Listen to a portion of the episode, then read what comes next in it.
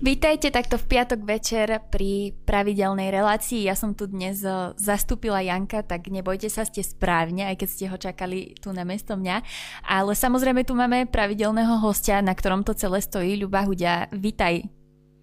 Dobrý večer, naša vaša relácia po stopách pravdy a s pravidelnou dávkou vakcíny KB. Táto vakcína vás ochráni pred politickou korektnosťou, kultúrou rušenia a progresívnou degeneráciou. A nechceme si to s tou politickou korektnosťou trošku rozmyslieť, keď vidíme, že, že občas nejaké kritické hlasy vedú až do väzenia, ako dnes napríklad Marian Magát za knihu 6 rokov?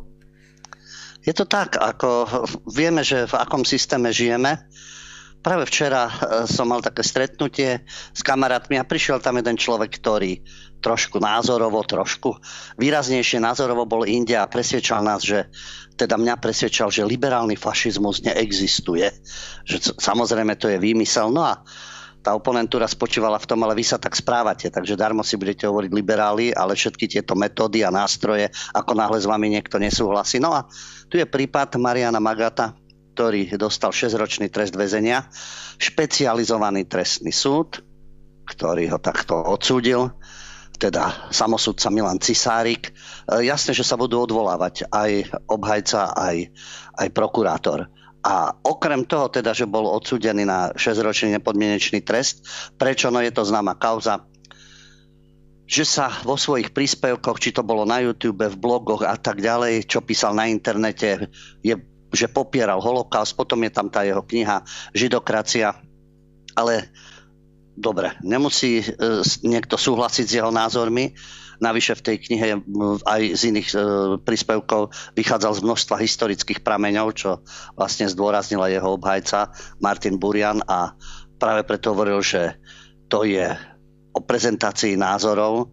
Tie názory vychádzali z určitého poznania a tento proces je neštandardný v rámci Slovenska. No ale výsledok je takýto nech už e, môže mať názory a písať čokoľvek, ale e, nevyzýval na pogromy, neorganizoval násilné akcie, fyzicky nikomu neublížil, nikoho nenapadol. Takže v tomto prípade takýto trest len preto, že znalci, ktorí sa vyjadrovali k tým príspevkom znalci, samosudca a tak ďalej, sú presvedčení o niečom, že to je trestný čin. No, takto je to žiaľ nastavené. A okrem toho teda, že má ten nepodmienečný trest odňatia slobody, má aj trest prepadnutia veci. To, a konkrétne viacerých kníh. Takže ako v tej jednej českej komedii Slunce seno v tej sérii e, zaznela tá myšlienka, my demokraté knihy nepálime, No tak nie, nemusia páliť knihy, stačí, že ich zakazujú alebo autorov prenasledujú. Robia to elegantným spôsobom, samozrejme, aby zastrašili a umlčali ostatných. A to je prípad na Slovensku. Šťastnejší koniec mal prípad v Českej republike, takisto čo môžete povedať, tak vieme, že určité etnické skupiny, vyvolený národ, najnovšie, Samozrejme u nás našťastie nie, ale v Českej republike otázka Ukrajiny. A tam je tiež predpísaný názor, čo môžete, čo nemôžete. Takže v Lani bola obvinená česká učiteľka Martina Bednážová, ktorá ako učiteľka na hodine českého jazyka vyhlásila, že v Kieve vojna nie je a je tam normálny život. Áno, dróny to si posielajú navzájom, oni na ruské územie, Rusi zase na Ukrajinu a podobne. Ale v samotnom tom Kieve žijú ľudia aj normálnym spôsobom života a v rámci tých možností, ktoré sú. Ona sa takto vyjadrila a to obvinenie, že štátne zastupiteľstvo ju obvinilo z popierania genocídy, čo neobstojí, pretože aj minulý rok v septembri bola vyšetrovacia komisia OSN a takisto tvrdí, že v prípade Ukrajiny genocída nenastala. Žiaden medzinárodný orgán zatiaľ neuznal, že by sa na Ukrajine páchala genocída. Ale prokuratúra v Českej republike obvinila učiteľku z popierania genocídy. Čo je zaujímavé, e, rozmohol sa nám tu ten Benčikovský syndrom, to udávanie, špicľovanie a podobne, pretože učiteľku si nahral jeden z jej študentov, z hodov okolností synček jedného známeho českého novinára. No a učiteľka teda bola obvinená, ale pred súdom v Prahe už bola druhýkrát oslobodená, že trestný čin sa nestal a učiteľka je len predniesla svoj názor garantovaný ústavou. Jasné, že sa štátny zastupca odvolal, to je samozrejme, že jedni druhí sa budú odvolávať, pretože Bednážova takisto ako Magad má byť odstrašujúcim príkladom. Oni sa tým ani netaja dnes v krimi správach na Jojke to normálne na plné ústa povedali, že áno, Magad má byť odstrašujúci príklad. Samozrejme, no takže to by chceli vyrobiť aj z Bednážovej, ale to, to už si môžeme povedať, už tu máme jednu osobu medzi, e, povedal by som, politicky nekorektnými odvážlivcami a to je sudkina Klára Jantošová, ktorá aj na druhý krát učiteľku Bednážovu oslobodila. Tak toľko teda o tej slobode prejavu o čom môžeme hovoriť nahlas, o čom nemôžeme, čo môžeme napísať, aj keď je to podložené faktami. Aj vtedy je právny problém. Treba ešte podotknúť, ale uh, Mino Mazurek to už vlastne dal aj v svojom statuse, na základe akých zákonov sa súdia takéto prejavy extrémizmu za špeciálna prokuratúra. Takže v tomto prípade aj súčasná vládna garnitúra, teda ako ja hovorím, sodemiti, sociálni demokrati, sa v tomto zhodnú so sodomitmi, teda e, e, perverznou stranou PS, že to v tomto oni radi prenasledujú ľudí. A nastavili takéto zákony a tá špeciálna prokuratúra, ktorá mala byť zrušená, tak tam sa práve dostal ten extrémizmus. No a potom sú tu takéto následky, že názory, ktoré by mali byť v polemike a vyargumentovať. A ten človek v poriadku, ako ho príjme verejnosť, možno verejnosť odsudí, nebude ho čítať, vytvorí si o ňom určitý názor, ale dávať za to niekoľkoročné tresty je teda zarážajúce. Hlavne ja sa zamýšľam nad tým, že čo je víziou toho prokurátora alebo toho sudcu, ktorý odsúdi kvôli nejakým názorom ľudí, že aký je tam ten nápravno-výchovný spôsob akým spôsobom sa ten človek v tom väzení, za ktoré musíme my všetci z našich daní zaplatiť, tak ako si tam vstúpiť do toho svedomia a ako sa zmení, keď už teraz vlastne nejakým spôsobom neubližuje svojmu okoliu, lebo väčšinou sa bavíme o tej nápravno-výchovnej uh, uh, možnosti v, tej, v tých väzniciach pri vrahoch, ktorí sú napríklad násilní na svoje okolie a podobne, tak to sú veci, jasné, ktoré sa dajú zmeniť. Ale to, že si človek nejakým spôsobom niečo myslí, tak dá sa to väzením zmeniť?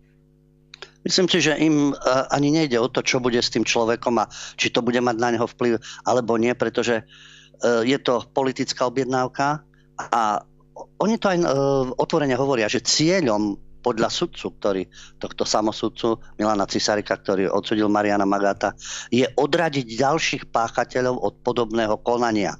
Takže o to ide, že neopovažte sa pochybovať alebo hľadať nejaké fakty alebo mať nejaký odlišný názor, ako je oficiálny na historické obdobia. Takže v prvom rade im je ten človek ukradnutý. Ide o to odstrašiť, zastrašiť ostatných a takisto je napríklad rozširovanie diel obžalovaného trestným činom. Takže ide o to umlčať ľudí. Umlčať, aby nečítali, aby o tom nediskutovali, pretože ten autor takisto eh, sa môže miliť, nemusí sa miliť, môže používať určitú argumentáciu, určité fakty, cieľene, ktoré si vybral, ale to je na diskusiu a nie na, na tribunál a odsudenie. Dobre, blížime sa k rubrike Libioti. Môžem sa opýtať, že ako to v skratke funguje? Kto sú tí Libioti, za ktorých o, tých ľudí označujete a aké kritéria musia splniť? Je to veľmi náročné dostať sa do tejto rubriky alebo ako to funguje? No, žiaľ, nie je to vôbec náročné dostať sa tam. Stačí prisluhovať, lebo Libiot je skrátka liberálny, užitočný idiot. Oni začali s tým, pretože títo slušní ľudia, v úvodzovkách, slušní ľudia, progresívni demokrati a tak ďalej, stupenci európskych hodnôt podľa ich predstav, oni vždy začnú s určitým znevažovaním a potom to schytajú ako bumerang. Pretože ten termín užitočný idiot sa používal v súvislosti s komunistami, s Leninom, s marxizmom a tak intelektuáli ľavicovi, ktorí nahrávali sovietskému totalitnému režimu. A títo pseudodemokrati to používali. Pozrite sa, to boli užitoční idioti. A oni sú takisto užitoční idioti, len liberálni. Slúžia tomuto systému, ktorý je pri moci, ako vidíme, likviduje každého s iným názorom, takisto nálepkujú ľudí, to už vieme, dezoláti, extrémisti, putinovci a tak ďalej, putlerovci a tak. A oni sami sú tí užitoční idioti, dnes ich vidíme, sú ich plné námestia a prislúhujú nie ani momentálnej vláde, lebo však vlády sa stredajú, ale tomu systému, ktorý bol nastavený, vieme, že to je ich mantra, liberálna demokracia. či je to Čaputova, či je to Korčok, či je to Biden alebo von der Leyenová a tak ďalej. Všetci liberálna demokracia. V praxi to vyzerá. Slova sú krásne, demokracie sme mali rôzne, bola aj ľudová demokracia, bola socialistická demokracia, teraz je teda liberálna demokracia. A ono vždy to zaváňa tými sklonmi, že kto nejde s nami, ide proti nám. No a potom používajú aj e, veľmi podobné metódy alebo v rámci tých možností, ktoré majú. Takže medzi Libiotou nie je problém sa dostať, pretože keď ste karierista, keď vám ide o určitý spoločenský úspech, ocenenie, dobré zdroje finančné a tak ďalej, tak slúžite systému, tak ako v každom systéme sú príslohovači, kolaboranti, udavači a tak ďalej. A každý ten systém, ktorý vládne, sa štilizuje do pózy, že je pokrokový, spravodlivý a jediný správny, ktorý, e, ktorý teda umožňuje ľuďom kvalitne žiť a dôstojne a tak ďalej. A tí, ktorí to nechápu, sú, a už to vieme, sú menej cenní, sú triedni nepriatelia, sú dezoláti a tak ďalej. To už e, lúza a tak vieme, čo nad všetko porozprával. A pričom to platí na tých, ktorí túto kritiku spúšťajú. Takže medzi Libiotmi napríklad Ide o samotnú ministerku Martinu Šimkovičovú. Či je niekomu sympatická alebo nie. Ale tie kroky ministerstva, ktoré súvisia s obhajobou národnej kultúry, to znamená, nie, že nič ostatné je nepripustné. Oni to prekrútia ako nič moderné, nič zahraničné. To nie je pravda. Princíp spočíva v tom, že áno, sledujeme zahraničné trendy, vnímame, čo sa deje vo svete. Podľa toho, to, čo považuje za trendy, obraz, kde, si, e, kde sa chlapi pomaly držia, za, nie že pomaly, ale držia si genitálie, lebo je to úžasné dielo však a vysí to v slovenskom rozhlase, vyselo, vysí, tak e, to sa niekomu môže páčiť a niekomu nie. Ale či sú to povinné trendy, zdá sa, že toto už sú povinné trendy. Ako náhle proti tomu protestujete, alebo sa vám to nepáči, tak ste nepriateľ pokroku. Takže znovu hovorím, nejde o samotnú Martinu Šimkovičovu ako ministerku, ale kroky ministerstva, ktoré sa snažia obhajovať pozíciu aj vlastnej kultúry a odmietajú diktát LGBTI trendov a propagandy a tak ďalej. No a práve preto je, je tá kampaň, ktorá je, je petícia za odstúpenie ministerky kultúry spustená v polovici januára. Samozrejme podpisujú tí, ktorí chcú. No a tu medzi tými signatármi sú osoby, oni radi píšu v médiách, že osobnosti. Ja si myslím, že sú to osoby z oblasti kultúry a umenia. No a už tu máme Libiotová, Libiotky, Eva Pavlíková, Kamila Magálová, Ady Hajdu. Ja len pripomeniem, že um, nechcem byť zlý, ale nechcem povedať, že umelci, títo šašovia a pozery v predchádzajúcom režime držali hubu a krok Neboli žiadni revoluční, nekritizovali, nepodpisovali petície ani nič. Hrali vo všetkom a pekne boli radi, že hrajú a majú, majú honoráre a tak ďalej. A teraz sú bojovníci za demokraciu. Teraz im ministerka náramne prekáža obhajcovia eh, LGBTI a tak ďalej. Tak nečudujem sa, sú tam určité prvky Eva Pavlíková, jej dcera je spevačka aktivistka LGBTI, ale to je ich súkromná rodinná záležitosť. Ale dobre, tak sa angažuje, podpisuje. Nad Magálovou škoda reči, Ady Hajdu ďalší. To sú tí libioti, ktorí prisluhujú systému William Klimáček, režisér. Kto by tam chýbal? Magda Vašariova. Jasné, že tam, že tam nechýba a tvrdí teda, lebo že to, čo sa deje na ministerstve kultúry pod vedením extrémistických antievropských síl, je nepriateľné. Ten jej, ten jej slovník, extrémistické antieurópske síly. Čiže keď nepríjmaš každú agendu, ktorá prilezie z Bruselu a respektíve z tých anglosaských častí, ako myslím LGBTI a to miešanie pakultúr, pričom obohacovanie vzájomne kultúr je pozitívny jav. Ale keď obohacovanie končí tým, že vy strácate vlastnú a vašu kultúru niekto pohlcuje, aby nastolil svoju kultúru, respektíve pakultúru, tak tam už je ohrozenie identity. Podľa Magdy Vašáriovej extrémisti, antievropské sily, to je ten ich slovník, ale a ide to ďalej, keď tvrdí, že slovenská kultúra si nezaslúži, aby ju viedli hlupáci. To, to urážanie iných ľudí, ktorí majú odlišný názor. Prečo niekto si môže myslieť, že Magda Vašariova je hlupania? A teda excelentná keď sa to napíše, tak samozrejme slušných ľudí to dráždi. Ale keď oni urážajú, to je v poriadku. To je to ich pokritectvo a ten libiotizmus, samozrejme. A medzi týmito ktorí žiadajú, ale myslím tými aktivistami, ktorí to spustili, je no kto by tam mohol chýbať? Nvotova. Samozrejme, že je tam Nvotova. Samozrejme, že je tam Blaho Uhlár, divadelný režisér, ktorý je tiež známy. Všetko tieto havloidné postavičky a pristavím sa pri jednom z nich.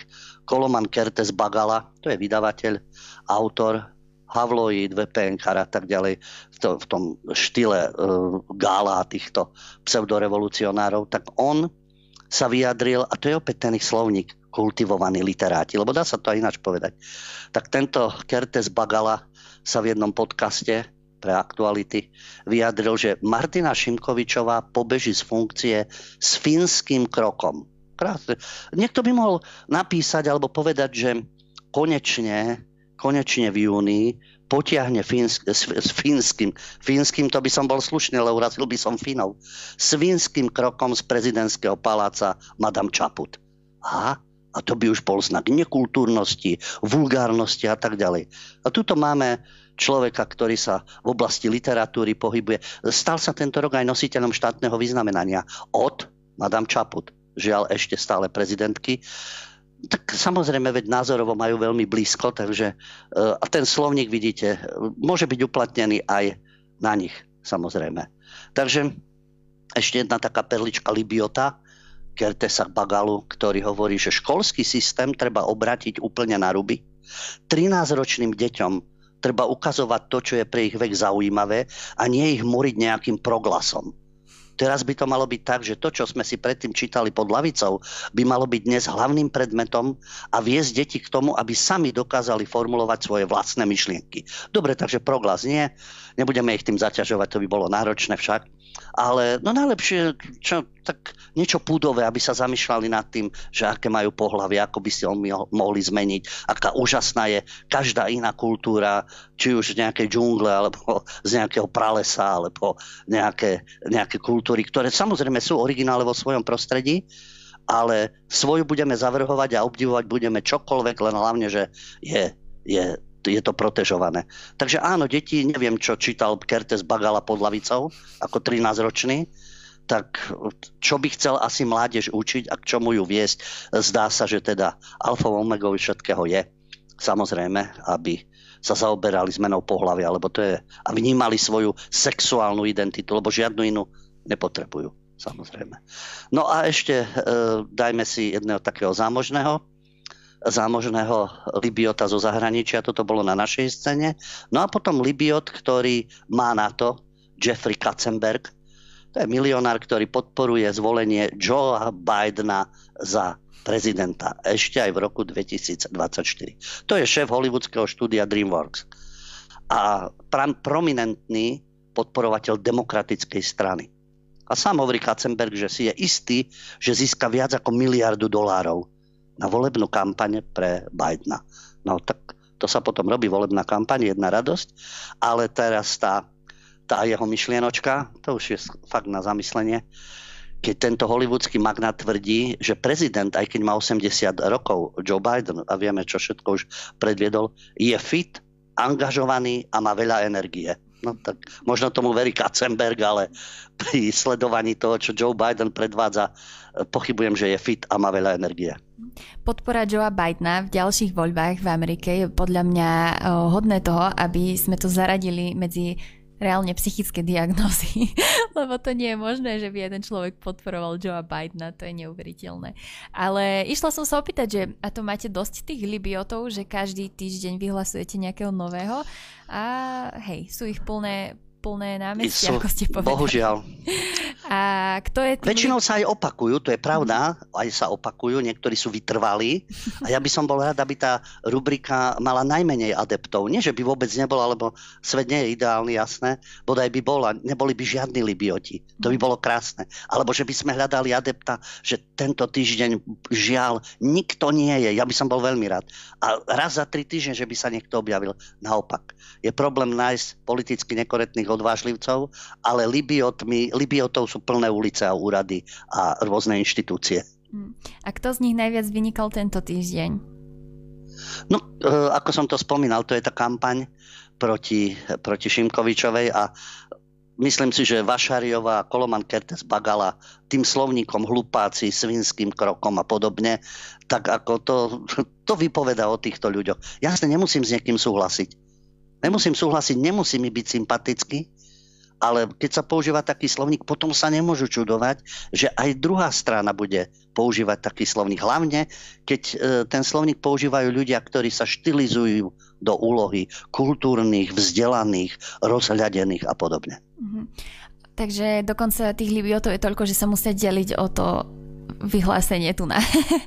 Áno, to je, to, to, je žiaľ, no žiaľ je to tak, ja dúfam, že sa to zmení, nerobím si ilúzie.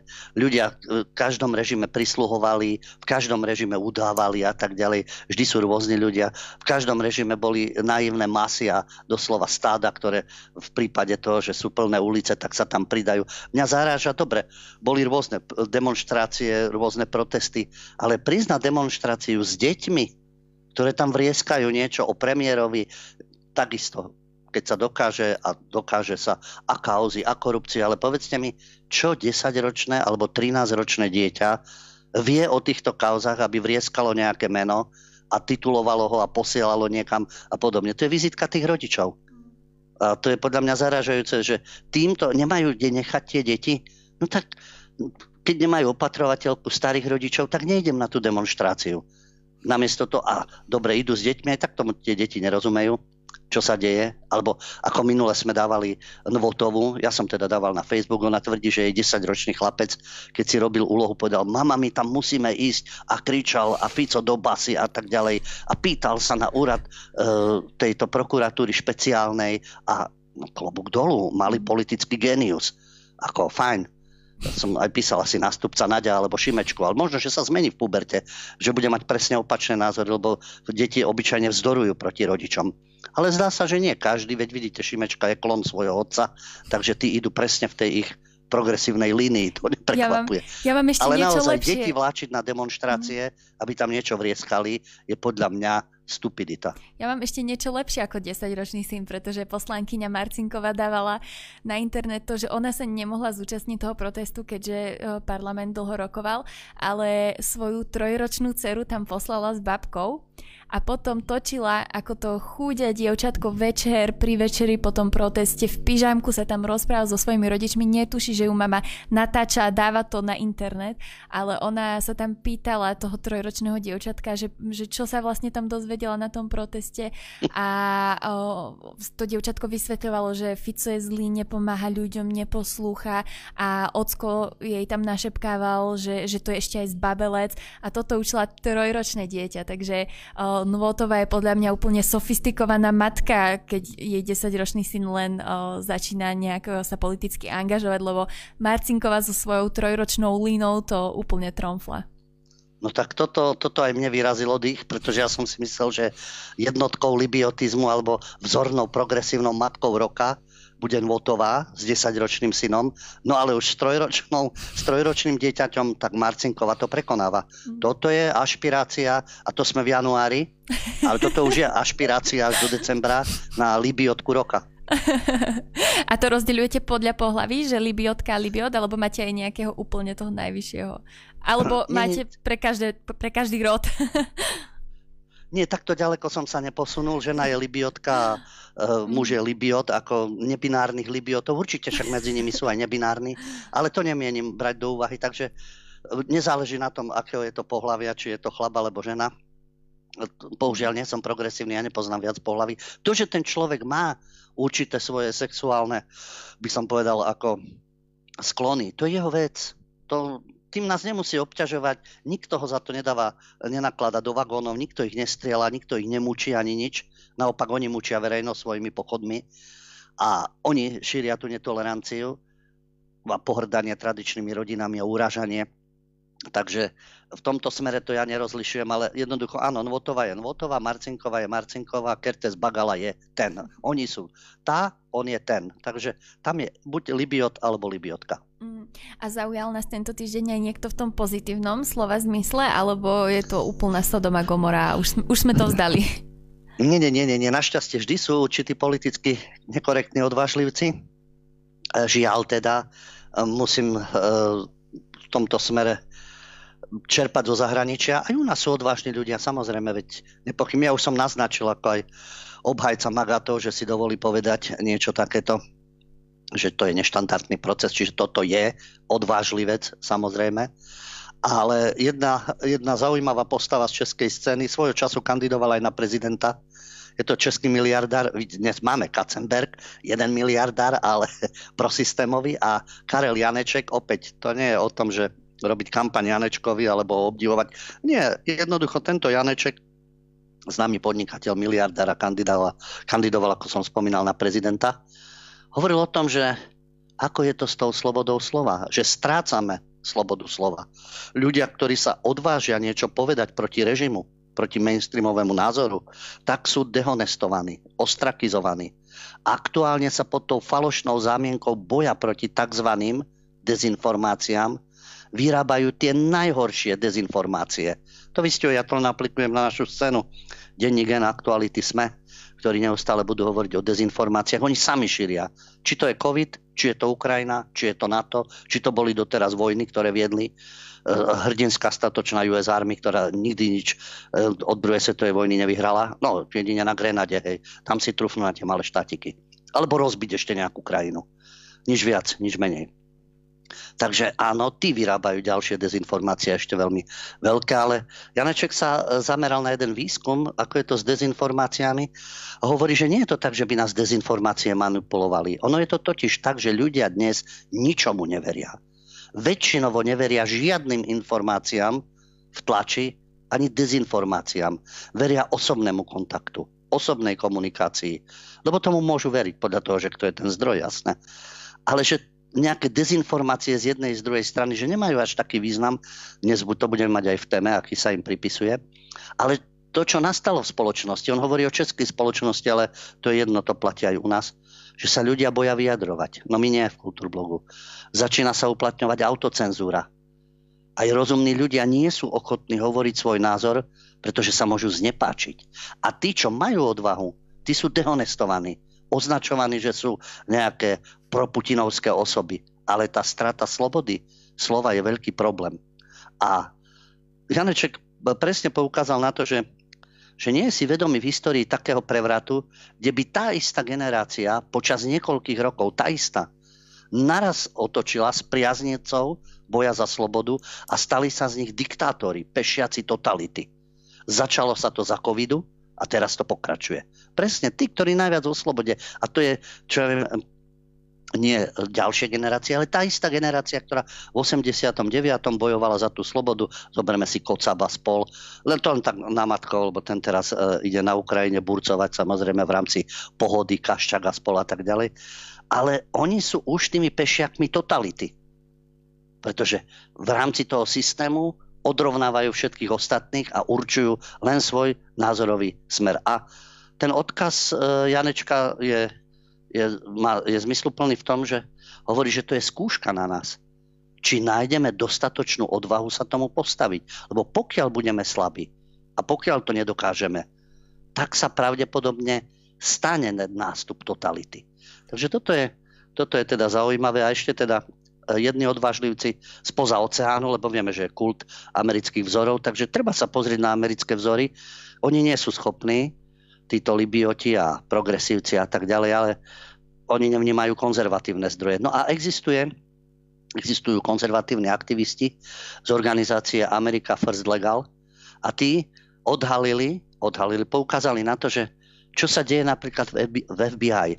Už FBI nenaberá tých najlepších, najbystrejších, ale už vyberá kandidátov na základe rasy, pohlavia a sexuálnej orientácie. To znamená diverzita, inklúzia, na tom je postavené teraz všetko. Napríklad uh, už takmer tretina zamestnancov v FBI tvorí rasové a etnické um, minority, menšiny. Na prvom mieste sú samozrejme afroameričania, tí majú prednosť, potom sú hispánci, potom sú aziati. LGBTI, samozrejme, tých nie je veľa, lebo ako je tam určitý problém, ale napriek tomu, lenže veď v poriadku, veď môže byť šikovný, agent FBI, aj Hispánec, aj Černok, aj dajme tomu homosexuál a tak ďalej. Ale prečo je to na úkor niekoho, alebo stanovené, že tam musia byť za každú cenu pretože na to poukázali aktivisti z America First Legal, že FBI zamestnáva a povyšuje príslušníkov menšín na úkor bielých mužov. A tie požiadavky na rozmanitosť, rovnosť a začlenenie presadzované riaditeľom FBI Chrisom Vrejom spôsobili to, že tie náborové štandardy klesajú, zhoršujú sa, pokiaľ ide o fyzickú zdatnosť, užívanie narkotík. Ak si černok a užíval si narkotík, á, tak to nie je taký problém, ako keby si bol belok. Finančné nezrovnalosti, to znamená, že nejakú minulosť, ktorá súvisí s finančnými problémami, duševné zdravie, bezúhonnosť, to všetko je teraz na oveľa nižších štandardov len preto, že je niekto príslušníkom určitej menšiny, čiže nie najlepší a najbystrejší, ale či máš tú správnu rasu, pohlavie alebo sexuálnu orientáciu. Vážení diváci, teraz si dáme krátku prestávku, po ktorej sa dostaneme konečne ku hlavnej téme, takže určite tu ostaňte, neodchádzajte a vidíme sa. Vážení diváci, mali ste možnosť vidieť reklamu práve o tejto knižke, ktorá nám dnes prišla, druhý náklad z tlačiarne, takže teraz ju máme čerstvo naskladnenú všetci, ktorí ste čakali na knižku, a pretože ste ju nestihli kúpiť v prvom náklade, tak už je na ceste za vami a ešte nám zo pár kusov ostáva, takže stále si ju môžete na našom e-shope objednať a už keď budete ťukať do počítača, tak e, naťukajte si aj redakcia zavinač kulturblog.sk, môžete nám e, napísať aj otázku, ktorá môže odznieť o chvíľočku, keď e, prejdeme s Ľubom hlavnú tému. Takže Ľubo, čomu sa dnes budeme venovať? Nejak nejakej tretej svetovej? No veď e, znie to zastrašujúco, ale ide o to vysvetliť si určité pojmy a čo to na nás stále v rámci šírenia strachu hrajú elity, tzv. elity alebo globálni moci páni. Čiže téma je tretia svetová vojna a globalistická agenda. Pretože zatiaľ, čo nás strašia tou treťou svetovou vojnou, tak tá globalistická agenda prostredníctvom OSN a jej organizácií a agentúr sa snaží obmedziť našu slobodu v oblasti zdravotných rozhodnutí. To už poznáme pandémia COVID. Nastoliť globálnu cenzúru internetu, to si bližšie vysvetlíme, s tým prišlo UNESCO. Ono to, oni to nenazývajú cenzúra, samozrejme. No a nanútiť všetkým tú rodovú ideológiu. Pokiaľ ide o tú tretiu svetovú vojnu, stále viac predstaviteľov začína o nej hovoriť. Ale ako ju chápu? Jedným z nich je George Hayes, je z Anglo-American University v Prahe a hovorí o tretej svetovej vojne, že mali sme takú predstavu, ale boli, boli sme zvyknutí si to predstavať, súvisí to ešte so studenou vojnou, s jadrovými zbraňami. Tretia svetová vojna ako séria výbuchov, atomových výbuchov, no a je po celom svete a je koniec civilizácie. Ale že vraj teda tá tretia svetová vojna, my vlastne sme, dozvedáme sa. Tak vieme, že najprv nás mal zabiť COVID, potom uhlíková stopa nás skôr či neskôr zabije. Takže, no a ľudia už ako tomu vzdorujú a neveria tomu celkom, no tak treba niečo ďalšie. Čím môžete ľudí držať strachu a manipulovať nimi, no vojna, pochopiteľne. Takže my sme údajne už v tretej svetovej vojne a vysvetľuje to aj tento George Hayes, že vyskytuje sa v inej forme, že tie konflikty, ktoré sú, keď si len zoberieme Ukrajinu, zoberieme si Izrael, zoberieme si Jemen, čo sa odohrá v Červenom mori a podobne. A odrážajú sa tu vlastne dve aliancie, ktoré upevňujú svoju pozíciu a stoja proti sebe. Spojené štáty, Západ, ktorí si už uvedomujú, že nebudú schopní podporovať dostatočne všetky tie svoje prozápadné sily v rovnakom čase. To je tá predstava, že takto to zúri v tých konfliktoch vlastne už tretia svetová vojna. Ďalší taký vojnový štváčik, ktorý o tomto hovoria, to je náčelník generálneho štábu britskej armády, Patrick Sanders, ktorý teraz nedávno na výstave obrnených vozidel v Londýne, takej medzinárodnej výstave, vyzval britské úrady, aby mobilizovali národ k príprave na vojnu s Ruskom. Bruselský portál tá, tá atmosféra. Niektorí tí predstavitelia, vieme, už niečo naznačujú a snažia sa na to pripravovať ľudia. Sanders to vlastne povedal e, potom ako iní západní vojenskí predstavitelia, varovali, že je možná veľká vojna medzi Moskvou a NATO. Z ďalších takýchto šíriteľov je, ktorý v našich, v našich médiách máva priestor, je to ruský vojenský analytik Jurij Fyodorov, ale jasne, že je na pozíciách západu a hovorí o tom, že tretia svetová sa už začala. Hovorí o tom, že západné elity žili v domnení, že po pade Sovietskeho zväzu nastal koniec dejín, ale ukázalo sa, že veľká vojna s Ruskom nie je len možná, ale pravdepodobná. To hovoril nedávno v jednom z rozhovorov pre hospodárske noviny ruský bezpečnostný analytik Jurij Fiodorov. Keď sa nad tým zamyslíme, tých 30 rokov už zavádza v prvej vete. Žili v domnení, že po páde Sovietskeho zväzu nastal koniec dejín. No nenastal koniec dejín, pretože po páde Sovietskeho zväzu si práve oni povedali, že aha, vyhrali sme vlastne studenú vojnu, so všadiaľ zmizli sovietské vojska, rozpadla sa Varšavská zmluva, my sme tí výťazi a pokračujeme ďalej. A do NATO, veď to vieme, začali zaberať ďalšie a ďalšie krajiny, až došli k ruským hraniciam. No a potom samozrejme sú odvetné akcie sú tie konflikty, ktoré sú, takže ono ako keby sa vyčleňovali, že my dobráci, my 30 rokov sme sa snažili o spoluprácu s Ruskom, no nie je to pravda. Nesnažili sa, naopak. Tu bola teória, ktorú niektorí z týchto eminencií, ktorí sú v pozadí týchto rôznych geopolitických plánov, povedia, chceme doraziť ešte to Rusko. My sme vyhrali a nebudeme s ním spolupracovať, nebudeme ho brať ako partnera, my ho dorazíme. No a čím? No konfliktami, že vyčerpávate tú krajinu. Vtiahnite ju do konfliktov. Nie, že by boli, e, to si zase takisto povedzme, nie, že by e, Rusi boli e, nejaké neviniatka, ktorí nevstupujú do konfliktov, riešia všetko diplomaticky, nemajú svoje záujmy a tak ďalej. Ale to hovoria tí, ktorí používajú rovnaké metódy a ktorým stojí ten konflikt za to. No a potom tu majú tých Libiotov, ktorí na ulici vreštia o niečom ani nevedia, aké je pozadie. On totiž to vydal novú knihu, tento Jurij Fiodorov, čo prozápadne milovaný médiami, analytik bezpečnostný, ktorá sa nazýva Ukrajinský front tretej svetovej vojny. No a hovorí o tom, že áno, tretia svetová vojna už tu je a dochádza k nej na Ukrajine. A do istej miery aj na Blízkom východe, hovorí, v hybridných formách po celom svete. No veď v hybridných formách po celom svete vždy zápasili mocnosti medzi sebou. Ale on už vytvára tie skupiny, tie bloky. Na jednej strane je Rusko, Irán, Hamas a tento blok má podporu Číny. No a na, druhom, na druhej strane je to tzv. kolektívny západ. To sú krajiny Európy, USA, Austrália, Japonsko a Južná Kórea. No Japonsko a Južná Korea musia byť samozrejme, veď tam majú nasačkovaných Američanov a americké jednotky. A dnes sa tu chvália, Kocap sa vychvaluje teda vlastne ho Kaščák v rámci tej akcie, ktorú robia na Ukrajine ako Kocap odtiaľ, odtiaľ dostal sovietské vojska.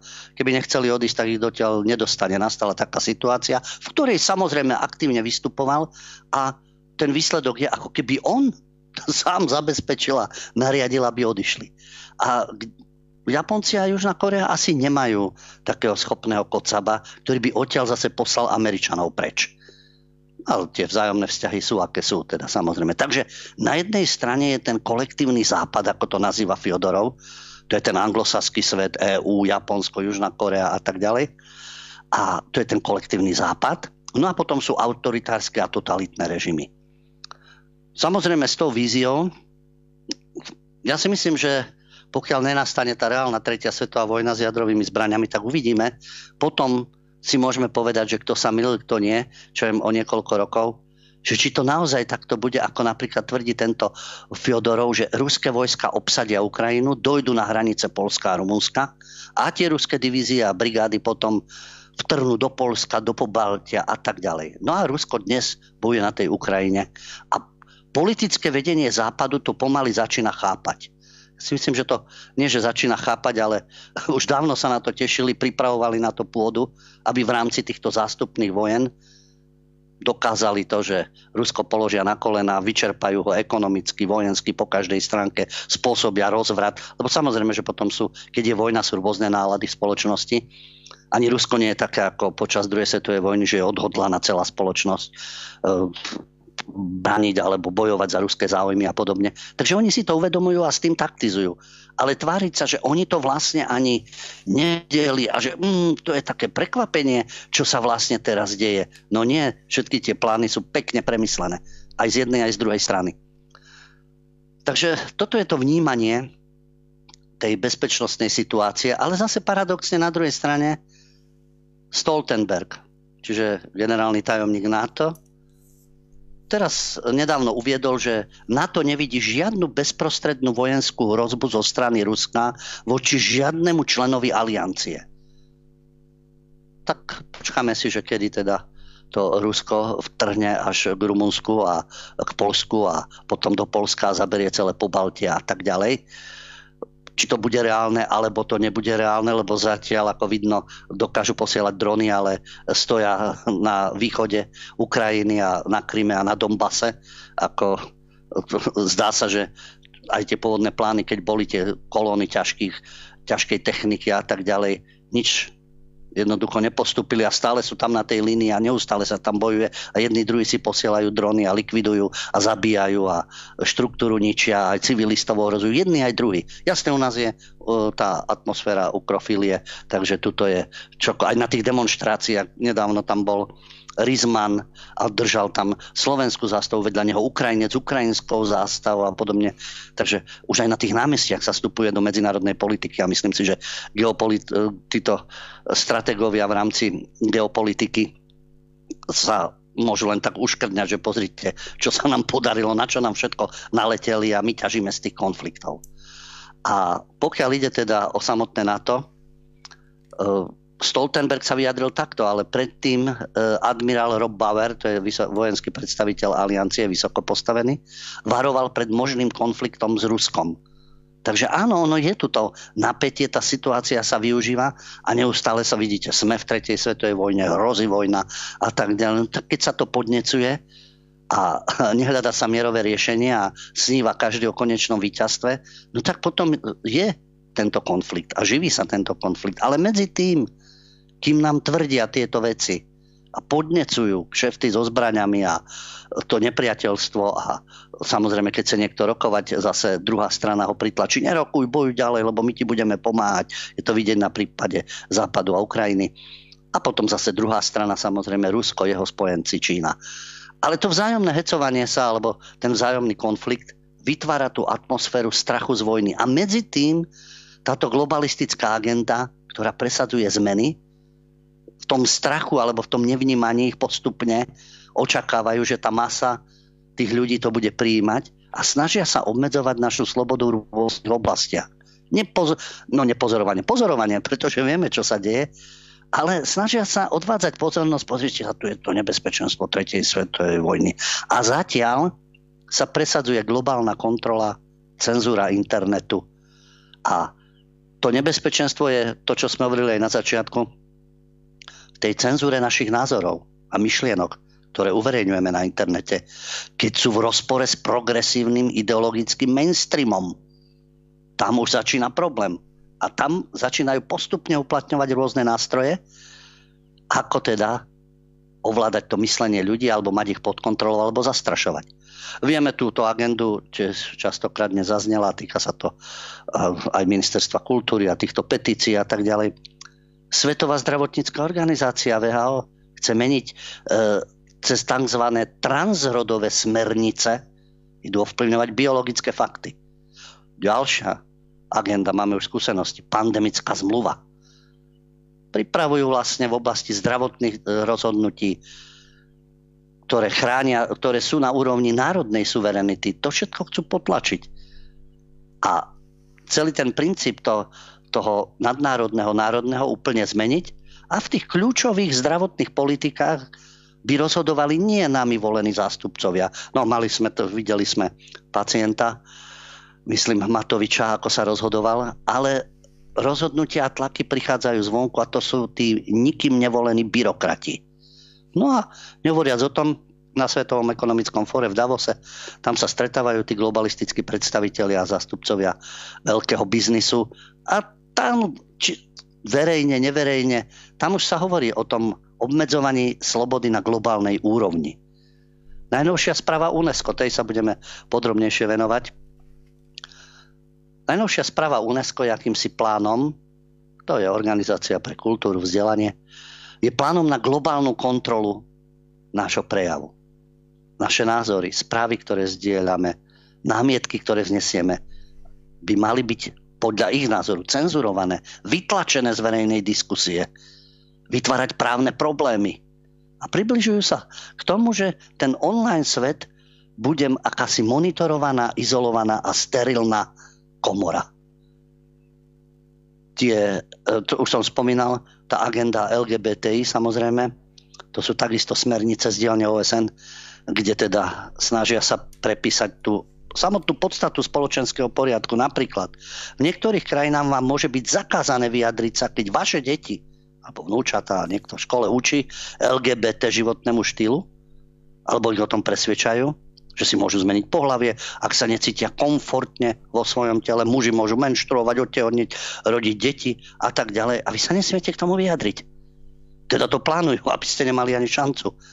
Nehovoriac to je agenda v rámci to, to, tejto manipulácie. No a tá spomínaná pandemická zmluva, to je taký trojský kôň, aby podkopávali národnú suverenitu, individuálne slobody. Globalistické organizácie budú rozhodovať o pandemických opatreniach ako lockdowny, povinné očkovanie, zdravotné politiky. Dva roky sme si to tu prežívali. No ale tí na tých uliciach, čo sú, vtedy neprotestovali, vtedy boli dezoláti všetci samozrejme a opice, ako hovoril Naď. No a dnes iný typ, alebo teda progresívny typ dezolátov a opic, aby sme použili ich slovník tento naďovský a tento progresívny, tak dnes zase na ulici stvárajú niečo iné. Ich netrapili lockdowny, povinné očkovanie, zdravotné politiky. Nie, to ich netrapilo. Dnes ich trápi to, že nie sú pri moci. No a napokon to, čo som spomínal, to je správa UNESCO, ona sa tak krásne nazýva. Pokyny pre správu digitálnych platformiem. Ide vlastne o cenzúru a kontrolu internetovej diskusie. To znamená potlačanie názorov, informácií, ktoré nie sú súlade s tou oficiálnou líniou a OSN na tomto chce spolupracovať s vládami a korporáciami. Čiže oni budú rozhodovať o výmene informácií, diktovať, čo môžeme a nemôžeme povedať a myslieť si v digitálnom priestore. A tu nejde len o, o nejaké formovanie verejnej mienky. To je manipulácia, aby si vynutili jednu ideológiu, tú dúhovú, samozrejme, ktorú presadzujú, tú pandemickú, tým, že iné názory a presvedčenia vlastne budú zakazovať alebo brániť im alebo právne postihovať. A čo na to využíva teda UNESCO? UNESCO, vlastne organizácia OSN pre vzdelávanie, vedu a kultúru, vypracovalo 59 stranovú správu, kde načrtli také konkrétne opatrenia, ktoré musia zaviesť všetky zainteresované strany. To znamená vlády, regulačné orgány, občianská spoločnosť, vieme, kto sa schováva za tou občianskou spoločnosťou, aj samotné tie platformy, ktoré sú v rámci digitálneho sveta. Takže UNESCO vlastne sa odvoláva na určité medzinárodné ľudskoprávne rámce, ktoré majú určiť, aký prejav treba obmedziť na národnej úrovni a potom na globálnej úrovni. Na to práve preto spolupracujú s vládami, korporáciami po celom svete na zavedení tej globálnej cenzúry, čiže akási OSN policia na kontrolu myslenia. Takže je dôležité, že kto reprezentuje aj národné záujmy, do akej miery je ochotný kolaborovať s týmito plánmi. A tento princíp, s ktorým prichádza teda UNESCO, znamená zavedenie tých globálnych politik prostredníctvom inštitúcií, ako sú vlády, podniky, ktoré sa snažia takto zastaviť šírenie rôznych fóriem prejavov a presadujú ciele. E, ono to pekne znie kultúrna rozmanitosť a rodová rovnosť. To znamená v preklade tá rozmanitosť, že vykinožíme tú kultúru bielých národov v Európe a v Spojených štátoch a rodová rovnosť, tak oni to častokrát aj v dokumentoch Európskeho parlamentu schovávajú za rovnoprávnosť žien a mužov. To je pochopiteľné. Nemajú byť diskriminované ženy a znevýhodňované. Ale že za, to, za to všetko už potom schovávajú tú rodovú agendu. To znamená, že už celá, celý, celý ten rozsah LGBTIQ+, binárny, nebinárny, transrodový a transvestiti a podobne, všetku túto problematiku. A tam to vnímajú ako rodová rovnosť. A ešte to tlačia do škôl a podobne. A vy na to ako rodič časom by ste sa nemali ani opovážiť pochybovať.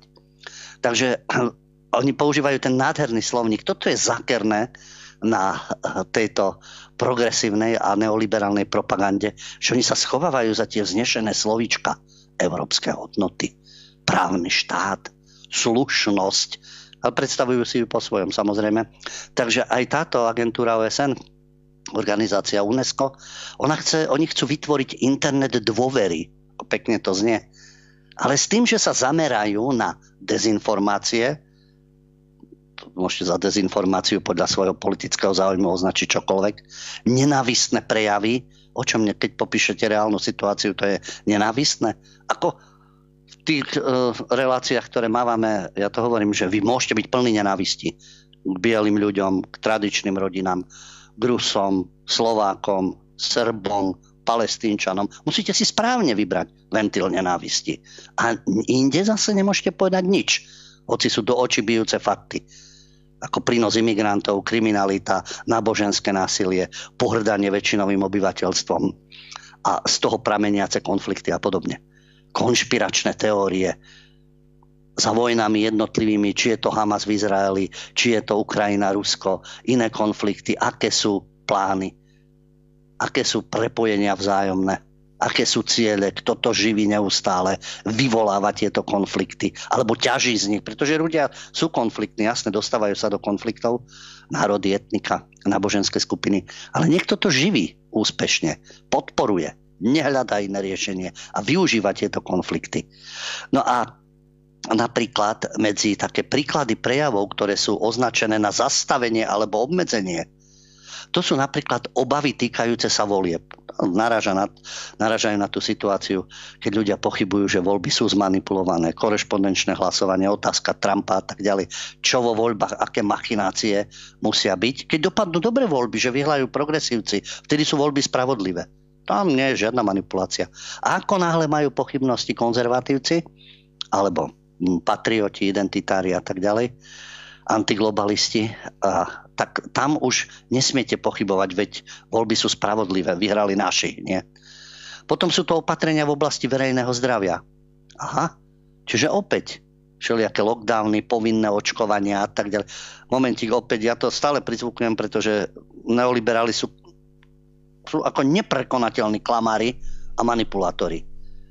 Keď hovoríme o očkovaní, hovoríme o očkovaní nie celoplošne Hovoríme o očkovaní, ktoré sa týkajú covidu alebo niečo ďalšie, čo vymyslia. Nespolahlivé vakcíny, ktoré po rokoch sa zistuje, aké majú následky, alebo to zatajujú. Budú to zvaľovať na iné choroby. A pričom sú odborníci práve v oblasti farmácie, keď majú odvahu lekári, výskumníci, ktorí majú úplne iný názor na tie vakcíny proti covidu, následky a tak ďalej. Takže opatrenia v oblasti verejného zdravia vy nebudete spochybňovať alebo mať na to svoj názor, rúška a podobne pretože to už sú tie nebezpečné prejavy.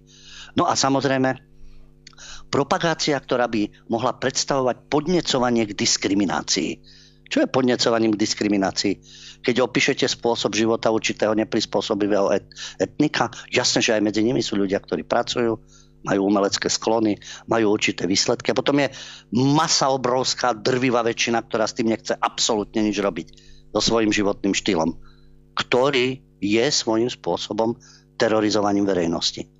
A keď popíšete tieto veci, alebo rôzne lobistické skupiny, alebo rôzne záujmy, to je necovanie k diskriminácii, pokiaľ sú to fakty, tak niečo takéto nemôže byť označené za diskrimináciu. No, e, samozrejme, že nevyhovujú im určité politické kroky, aj na národnej úrovni, aj v prípade Spojených štátov, čo títo naši ameroposkokovia alebo títo, by som povedal, kolaboranti Bieleho domu a hlavne v rádoch prestitútov nenapíšu.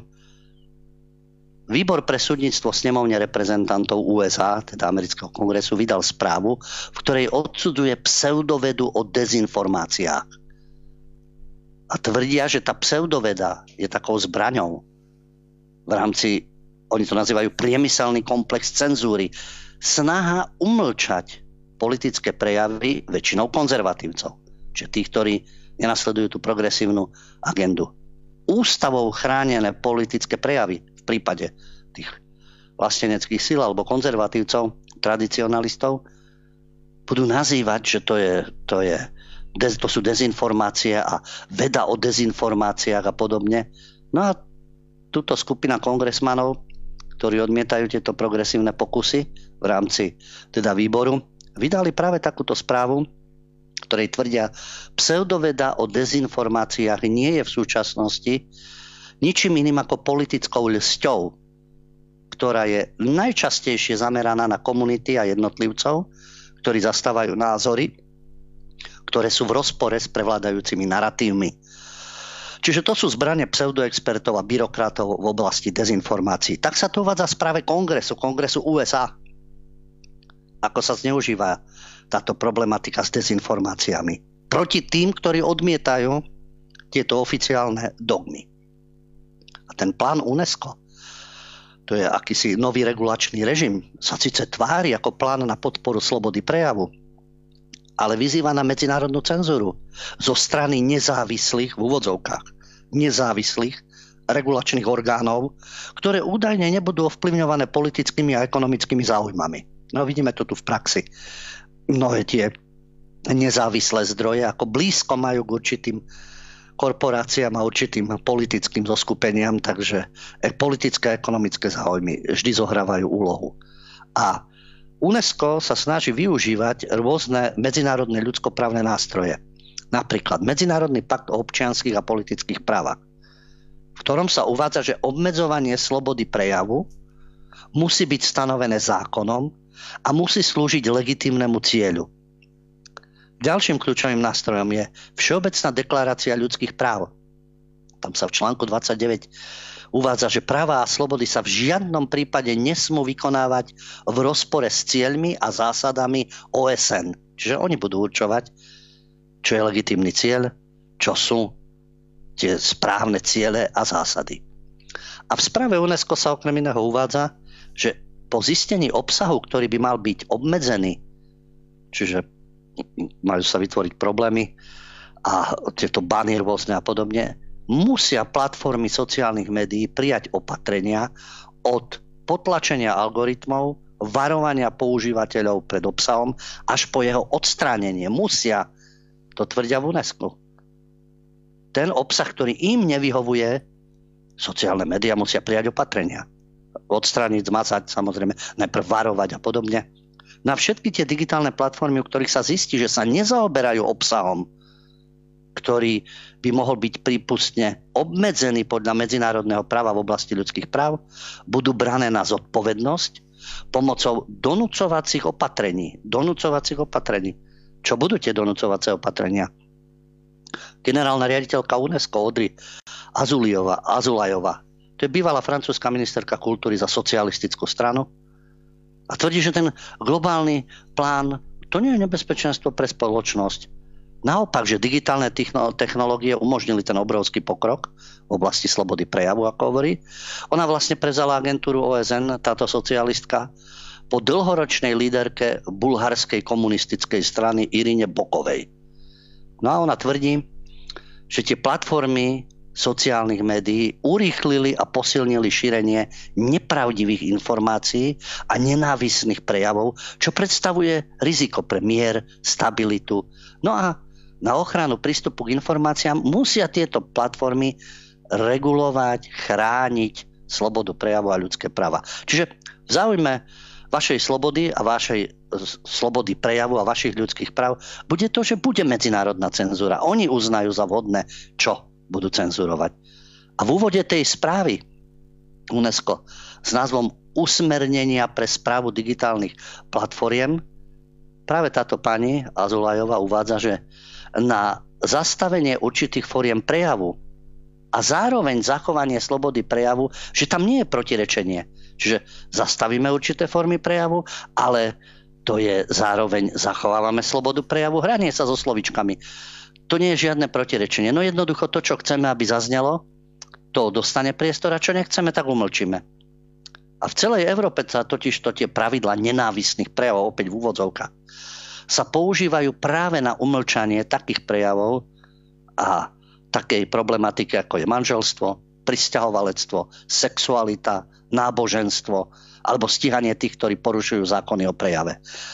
Napríklad reálne príklady z Európy. Doktorka Pajvi Rasanenová, to je poslankyňa Fínskeho parlamentu, bývala ministerka vnútra. Niekoľko rokov ju stíhali za nenávistné prejavy, lebo si dovolila online sa vyjadriť na podporu chápania tradičného manželstva a výhrady k homosexualite. V Polsku niekoľko poslancov Európskeho parlamentu čeli obvineniam z nenávistných prejavov len preto, že zdieľali politické inzeráty, ktoré varovali pred dôsledkami masovej islamskej imigrácie do Európy. No a takýchto ľudí samozrejme, že stíhajú. UNESCO ešte neuviedlo ten časový harmonogram, kedy uplatnia tento svoj nový plán, túto správu, ale oni sa postupne chystajú, má byť sami do SN v New Yorku v septembri 2024, no a dovtedy sú naplánované ďalšie stretnutia. Čiže takto sa oni radia, ako to uplatniť, ako to dostať na národnú úroveň, ako spolupracovať s týmito platformami, digitálnymi, sociálnymi sieťami a tak ďalej, aby to všetko dostali pod kontrolu. Aby vznikol ten vzájomne prepojený systém, ktorý bude akousi OSN policiou na naše myslenie. No a do toho samozrejme pandémia a rôzne tieto opatrenia a spracovávanie našich detí rodovou agendou. Preto to nie je o nenávisti. Oni sa vždy schovávajú za to nenávisť, vyťahnuť tep, tepláreňa, prípad jeden určitý a na tom to zneužívajú tú situáciu. Ľudia majú všelijaké svoje sexuálne potreby, sklony a tak ďalej. Ono, to v tom princípe, keď je to dobrovoľné, tak ako je to vaša vec, čo robíte a podobne. Ale nie vnúcovať to. Vnúcovať to na školách vnúcovať to v každom filme, v každej debate, v akejkoľvek politickej diskusii. A najhoršie je, že vnúcovať to už, tak samozrejme, že vyspelý západ je už ďalej, oni to už vnúcujú v škôlkach. Rôzne tieto queer queen, keď prídu a, a majú tie predstavenia, aby v škôlkach teda to dieťa chápalo, že hm, moja najväčšia výzva je moja sexuálna identita, čo s pohľavím a kedy ho zmeniť, čo najskôr. No a Samozrejme, oni už v škôlkach, no a tu sa tu už dostáva do škôl, o stredných školách ani nehovorím, na vysokých školách, cirkus, ktorý je na Univerzite Komenského, teraz síce uh, občan Janiga a právnické otázky, predtým zase LGBTI skupinka študentov, čo tam stvárala. A takto spracovávať mládež, aby bola poslušná v ich duchu. Sloboda prejavu je pre mňa úplne základná hodnota a vidíme len na niekoľkých príkladoch z posledného obdobia, ktoré e, ste nám predstavili, že sa po nej absolútne šliape. Nehovoriac o tom, že Európska únia nám chce nastoliť e, nejaké jednotné zákony o tom, čo je nenavisný prejav, čo samozrejme nikto nechcel, keď sme tam vstupovali. Keby sme mali vstupovať do terajšej Európskej únie, tak by som chcela vidieť, že uh, ako by dopadlo referendum, ale vidíme to napríklad aj... Ja vám do toho, Livia, skočím. Mm-hmm. Bohužiaľ, značná časť ľudí je tak spracovaných, že obávam sa, že dobrovoľne, veď vidíte, čo sa deje na uliciach, ako náhle sa obhajuje tá agenda, hneď sú tam aj zastavy Ale iných krajín, sme... európska zástava. Čiže mm. oni by dobrovoľne išli by do toho, je otázne, že aký by bol ten pomer sil. Väčšinou je to tak rozdelené pol na pol, ale môže niektorá z tých sil prevážiť. Ale značná časť ľudí dobrovoľne, dobrovoľne príjme skrytú totalitu. Mm, ale musíme si uvedomiť, že už žijeme v tom, že sme v tej Európskej únii a napríklad množstvo mladých ľudí stačí, že im bolo raz povedané, že vďaka tomu, že sme v Európskej únii, môžeme jednoduchšie cestovať a oni by nedali dopustiť na Európsku úniu. Hej. Takže možno tá situácia by bola iná, ak by sme tam dnes neboli, ale samozrejme nepochybujem o tom, že väčšina ľudí je veľmi ľahko manipulovateľná. No. Ale máme tu množstvo príkladov ešte aj uh, z tohto týždňa, ako napríklad uh, teda psycholog z Kanady Jordan Peterson o chvíľku pravdepodobne príde o svoju licenciu, aj keď je neuveriteľne renomovaný psycholog kvôli tomu, že nie je za tranzície detí a on by im inak pomáhal a inak im pomáha uh, ako psychológ. A pomaličky sa podľa mňa tento trend bude uberať len tak, že tá sloboda slova bude jednoduchšie čoraz viac uh, nedostatkovým tovarom a všetci, čo nás teraz počúvajú a pozerajú, tak uh, by si na to mali dávať pozor, lebo vy ste možno teraz len nejakí pasívni počúvatelia, sledovatelia a diváci, ale musíte si uvedomiť, že to sa týka všetkých, tá sloboda prejavu. Možno vy nemáte potrebu sa vyjadrovať, povedať na hlas a preto si myslíte, že sa vás to až tak možno netýka a nebojíte sa tých zákazov, nebojíte sa reálne väzenia, ale aj keby tak, čo by ste robili potom v piatok bez ľuba? Hej, musíte si uvedomiť, že tá sloboda slova je jednoducho základ a nemôžeme zaplniť väznice ľuďmi s názormi, ktoré tam tie názory jednoznačne nezmenia, pretože ak ja vystupujem proti nejakému systému a ten systém ma dá za to do basy, ja si fakt v tej base nezmením na ten systém názor, veď to je absurdné. Takže potrebujeme tam dávať eh, zločincov, pedofilov, úchylákov a vrahov a zlodejov a nikoho, kto má len iný nepohodlný názor. Uh, prejdeme teraz na otázky. Ja tu mám nejakú otázočku. Dobrý deň, 31.1. sa uvidíme v Plaveckom Mikuláši aj s Ľubom Huďom? No áno, celý kultúrblok prídeme a môžeme slobodne diskutovať. Nie je problém pýtať sa, kritizovať a debatovať, ale hovorím na takej úrovni, aby sme skutočne debatovali a bez nejakého uražania sa alebo znevažovania druhej protistrany.